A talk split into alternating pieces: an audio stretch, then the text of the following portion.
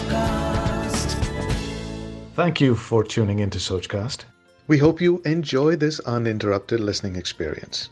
But before that, please do listen to these messages that come from those that support your favorite show.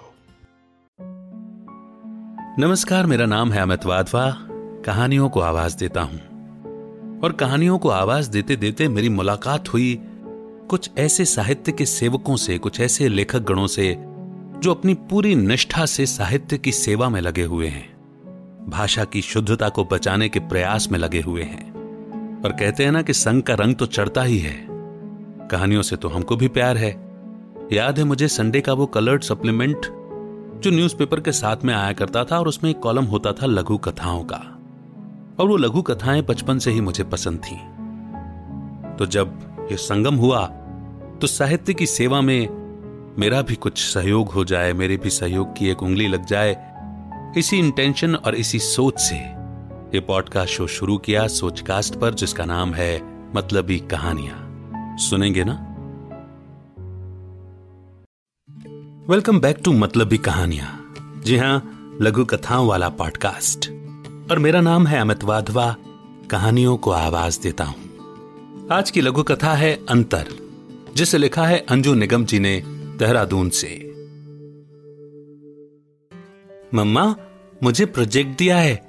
कई तरह के फूलों की पत्तियाँ ड्राइंग शीट में चिपकानी है। मयंक ने किचन में आते हुए कहा। प्रांजल ने दीवार घड़ी देखी, रात के आठ बज रहे थे। बेटा, इतना जल्दी क्यों बता दिया? कल स्कूल जाने से पहले बताते। मालूम है, पापा नहीं है यहाँ। तेरी ड्राइंग शीट के लिए दुकानदार दुकान खोले बैठे होंगे ना इतनी देर? प्रांजल दनादन सवाल दागे जा रही थी। मम्मा ड्राइंग शीट तो रखी है बस पत्तियाँ तोड़नी है किचन गार्डन से। आप परेशान मत हो, मैं खुद ही सारा प्रोजेक्ट बना लूँगा। मयंक ने मासूमियत से कहा, तुझे कितनी बार मना किया है कि गोधली के बाद पौधों को हाथ नहीं लगाते? उनमें भी प्राण बसते हैं। रात में वो भी सोते हैं। प्रांजल अपने तर्क दिए जा रही थी। मयंक माँ की कही बातें सोचता रहा। उसकी नन्ही बुद्धि कुछ सवालों पर अटक रही थी। वो गुमसुम सा दादी के पास आकर लेट गया। इधर दीपक काफ़ी दिनों के बाद घर आया। प्रांजल दीपक से जिद कर रही थी कि इस बार उसके मायके में पड़ी शादी में दोनों का चलना ज़रूरी है। दीपक ने कहा, तुम हो आओ, पीछे माँ को कौन देखेगा? माँ के खाने पीने का भी तो देखना पड़ेगा ना तो तुम आराम से हो आओ, मैं यहाँ संभाल लूँगा। दीपक ने इतमान से कहा, क्या हम ही बैठे हैं सारी ज़िंदगी उन्हें पालने के लिए? कहीं आ जा नहीं सकते, क्योंकि आपके माँ के खाने पीने की दिक्कत हो जाती है। प्रांजल गुस्से में भुनभुनाती जा रही थी।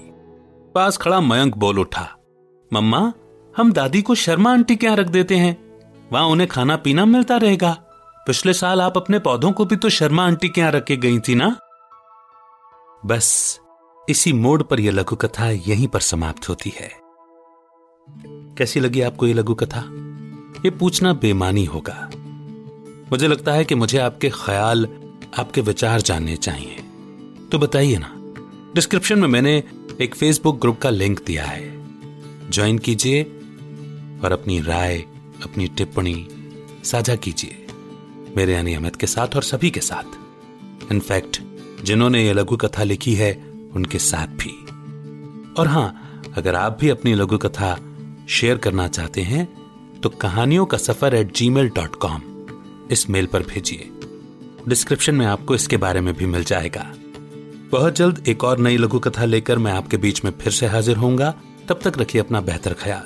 अमित का नमस्कार। जय हिंद, जय Bharat.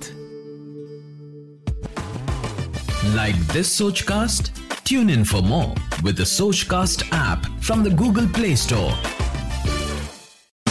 आशा करते हैं कि आपको ये सोच कास्ट बहुत पसंद आया। अगर कुछ कहना है इसके बारे में तो लिखकर बताइए हमें अपने फेसबुक और इंस्टाग्राम पेज पर सोच कास्ट ढूंढिए। अगर आपको अपनी सोच दुनिया को सुनानी हो तो सोच कास्ट करो।